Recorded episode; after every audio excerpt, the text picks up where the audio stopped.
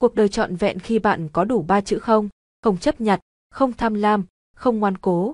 Những người hạnh phúc chỉ nhớ những gì xảy ra trong cuộc sống của họ, trong khi những người bất hạnh lại giỏi ghi nhớ những gì xảy ra trong cuộc đời người khác. Khoan dung nhiều hơn, bớt tham lam và bớt cố chấp, đời bạn sẽ tươi đẹp hơn.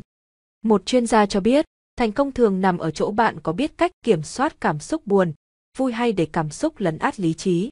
Nếu bạn làm được điều này, bạn có thể kiểm soát tốt cuộc sống của mình. Nếu không kiểm soát được, cuộc sống của bạn sẽ rất thê thảm đấy.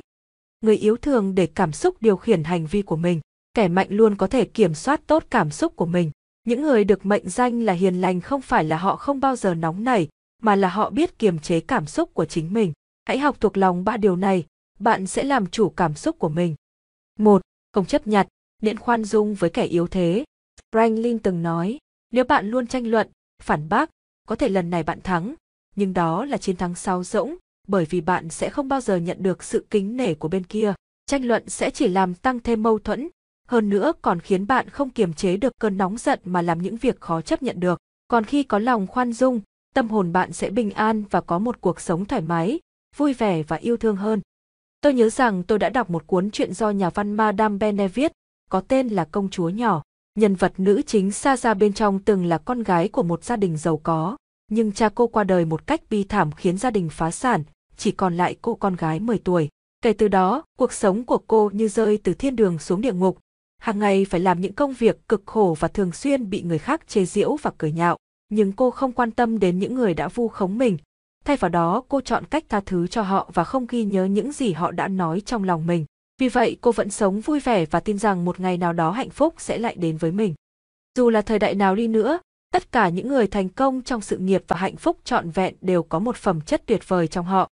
Đó là khoan dung những gì người khác không thể chịu đựng, khoan dung những gì người khác sai trái, biết được sự khác biệt để hòa nhập đồng thời tôn trọng sự khác biệt giữa họ và người khác. Họ là người cởi mở và không phô trương, không bất cẩn, không để những chuyện vặt vãnh làm hỏng chuyện lớn. Những người hạnh phúc chỉ nhớ những gì xảy ra trong cuộc sống của họ, trong khi những người bất hạnh lại giỏi ghi nhớ những gì xảy ra trong cuộc đời người khác. Bạn có lòng khoan dung thì bạn sẽ có nhiều không gian hơn trong trái tim bạn.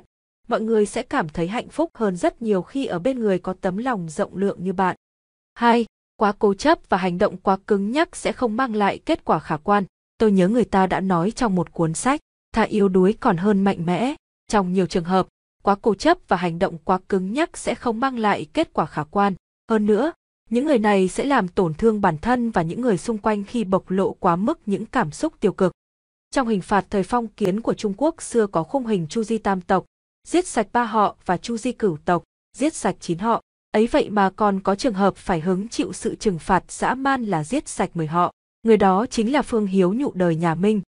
Sau khi Minh Thái Tổ Trung Nguyên Trương chết, giữa kiến văn đế Chu Doãn Văn và Yên Vương Chu Lệ nổ ra cuộc tranh đoạt quyền đoạt vị khốc liệt kéo dài 4 năm. Chu Lệ công phá được thủ đô Nam Kinh nên các đại thần của kiến văn đế đều ra đầu hàng, chỉ riêng Phương Hiếu nhụ kiên trung quyết không đầu hàng.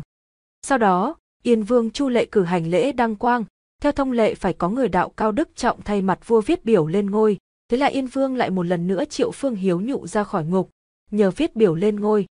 Nào ngờ Phương Hiếu nhụ gào khóc càng thảm thiết hơn, Chu Lệ nén cơn tức giận, nhẹ nhàng vỗ về khuyên giải rồi ấn cây bút lông vào tay ông ta.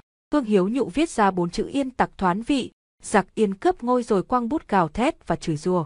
Hết chịu nổi, Chu Lệ liền dọa, ngươi không nghĩ tới tình thân chín họ của mình sao? Phương Hiếu nhụ liền quắc mắt gào lên, dù có Chu Di đến mười họ ta cũng không sợ. Thế là sau đó, Phương Hiếu nhụ trở thành người duy nhất bị giết sạch cả mười họ trong lịch sử Trung Quốc. Nếu ngay từ đầu Phương Hiếu nhụ biết kiềm chế cảm xúc của mình thì những điều đó sẽ không xảy ra. Bạn phải biết rằng yêu đuối đúng lúc là một loại tu luyện bản thân, một loại nhân ái và hơn nữa là một loại trí tuệ. 3. Đừng tham lam quá, người xưa đã dạy, tham thì thâm, có một cậu bé nọ luôn buồn bã không vui vì đôi giày mới của mình bị rách. Trong lúc bé đi dạo công viên, cậu bé này đã nhìn thấy một cậu bé khác đang vui vẻ ngồi trên ghế, chân cậu bé kia còn mang một đôi giày rất mới. Thế là cậu bé này càng chán nản hơn, cậu thầm nghĩ, ông trời thật bất công, tại sao chỉ có giày của con bị rách chứ? Nhưng sau đó cậu bé đã phát hiện ra, phía sau chiếc ghế mà cậu bé kia đang ngồi có một chiếc xe lăn. Nữ nhà văn Mỹ Helen Keller từng nói, Tôi đã khóc vì không có giày để đi cho đến khi tôi nhìn thấy một người không có chân để đi giày. Có nhiều khi, chúng ta thường than ngắn thở dài khi cuộc sống không được như ý nguyện giống như cậu bé bị hỏng giày kia, bởi vì chúng ta chỉ chăm chăm nhìn vào thứ mình chưa có, mà quên đi rằng, trên đời này, không có cuộc đời nào hoàn hảo cả. Bạn luôn muốn quá nhiều và phiền não cũng theo đó mà tăng lên nhiều hơn. Nói đến cùng, cuộc sống này sẽ không để tất cả may mắn rơi xuống đầu một người. Mỗi người đều phải mất đi một số thứ, tương tự cũng sẽ đạt được một số thứ khác. Đời người thứ quan trọng nhất không phải là bạn sở hữu bao nhiêu thứ, mà là tâm bạn đã hài lòng với những thứ đã có hay chưa. Thứ không thuộc về bạn, cũng đừng cố mà miễn cưỡng.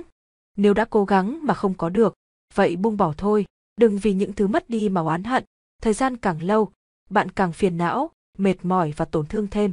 Đến cuối cùng, người gây khó dễ cho bạn nhiều nhất lại là bản thân bạn. Hạnh phúc là thứ được tích lũy từng chút một và đời người là thứ được tích lũy từng ngày. Thay vì buồn phiền vì những thứ không đáng, hãy để bản thân cười nhiều hơn, sống hạnh phúc và vui vẻ hơn. Như thế có phải tốt không?